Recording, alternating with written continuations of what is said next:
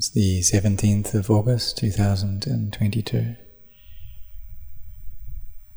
We're chanting in praise of the Buddha, the Dhamma, the Sangha. Uh, brings immense benefit. It's what we call Buddha Nusati Kamatana, uh, Dhammanussati, Sangha Nusati. These objects of recollecting the Buddha, the Dhamma, the Sangha. And these are appropriate meditation objects for those people who have saddha, who have this belief, faith, and conviction.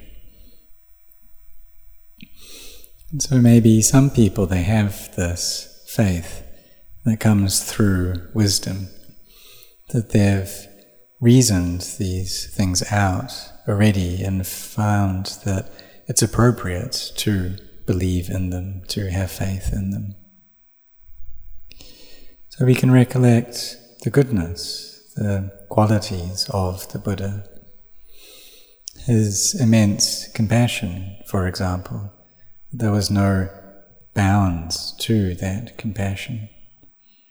And that the Buddha awakened, he was the joyful one, as Buddha, the one who knows, the awakened one, the joyful one.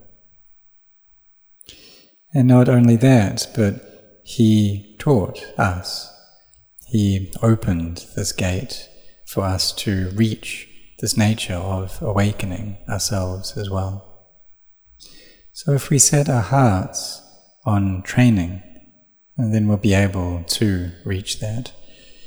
And just like the various knowledges of the world, various skills that people have, such as uh, cooking food or uh, constructing buildings or in medicine, that there are many kinds of this knowledge, many occupations that rely upon that knowledge.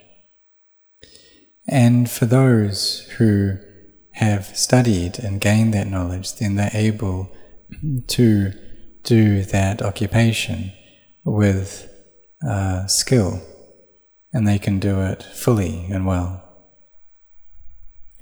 So the Buddha is the owner of this sasana, of this religion or dispensation. And he taught us to walk this path of sila, samadhi, and panya, of virtue, collectedness, and wisdom, in order to reach the end of suffering, in order for awakening to manifest for wisdom to arise. Knowing in time the nature of sankharas in line with their truth. So we understand what sankharas, these conditions or fabrications, what they're actually like. This heap of physicality and mentality. And so we practice that. Um, we know sankharas as they are. And we walk this way of sila, samadhi, and panya. So sila, it's having sense of collectedness or restraint over actions of body and speech, collecting them within the bounds of the precepts, be they the five precepts, or eight, or ten, or two hundred and twenty-seven. And the sila, it looks after a heart and stops it from becoming kind of chaotic. But there's still some issues there within the heart. It can still be a lot of thinking, a lot of scatteredness.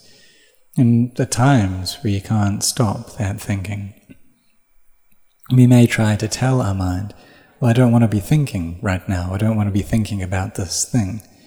I don't want for you to proliferate um, and give rise to love and hate. But are we, are we able to dictate these thoughts like that? Are we able to order our minds about like that? Can we control this conditioned phenomena in that way. Because there's still avijja, this ignorance, which is conditioning the mind. And so the mind gives rise to these meritorious sankharas and demeritorious sankharas, and that's beyond our control. So we need to train, we need to meditate, to lift our minds up so they become better, so they become higher. Because if we don't do that, if we just allow them to follow their natural course, then what will happen is the defilements will take the lead and they will cause the mind to drop down and down. And in the end, the mind will just be filled with suffering. If, however, we are persistent in this training, we put in our effort, um, then the opposite will happen. And this effort is something that's very important. Because if we have faith already, we have this belief, but if we don't put that into action, if we don't walk following that path, then that does give rise to some benefit, but it's just a little bit of benefit. There's merit there in that we have good views. We believe um, about merit, we believe about demerit, but we still aren't yet able to actually do it. But one day wisdom arises, and we can put in this effort to abandon unskillful states and give rise to meritorious states. Through seeing the nature of birth and having been born, then we're constantly burnt with the fires of aging, sickness, and death. And this is something that we see with wisdom.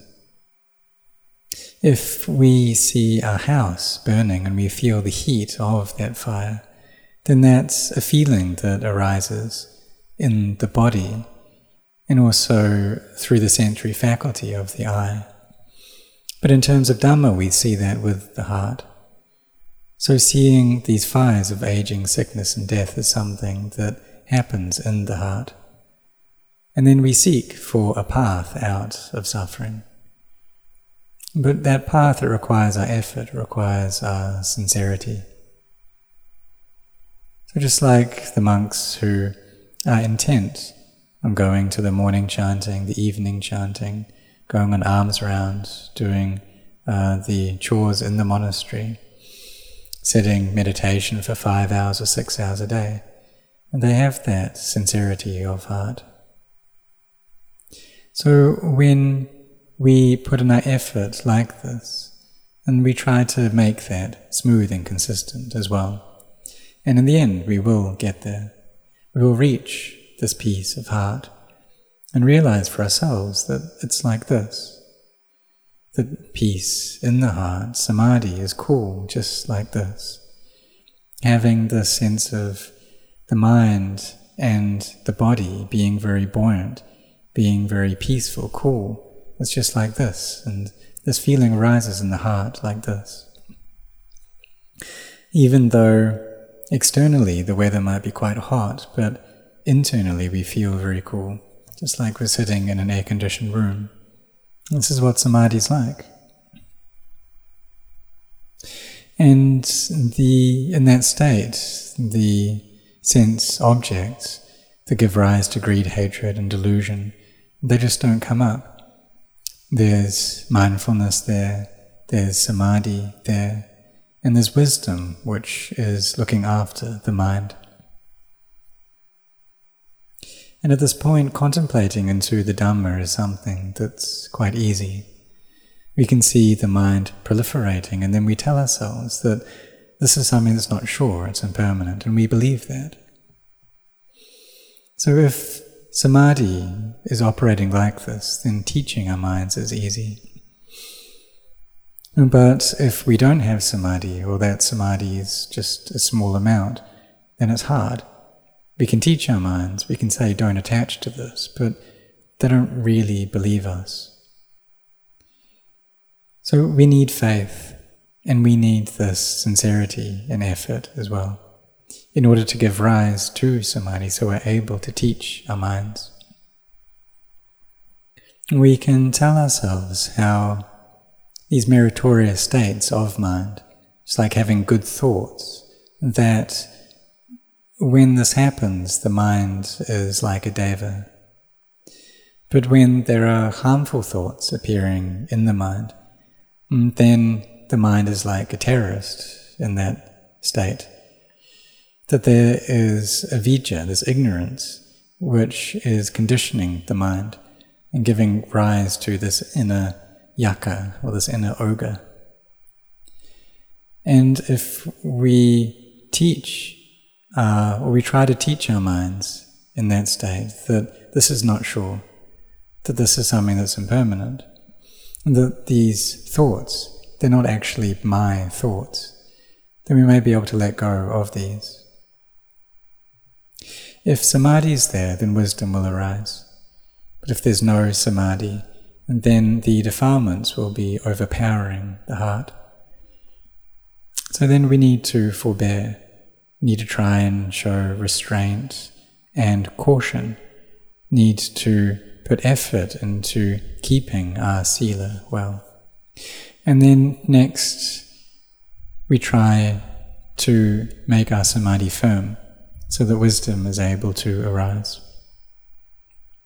This sati or mindfulness is something that's necessary in our practice.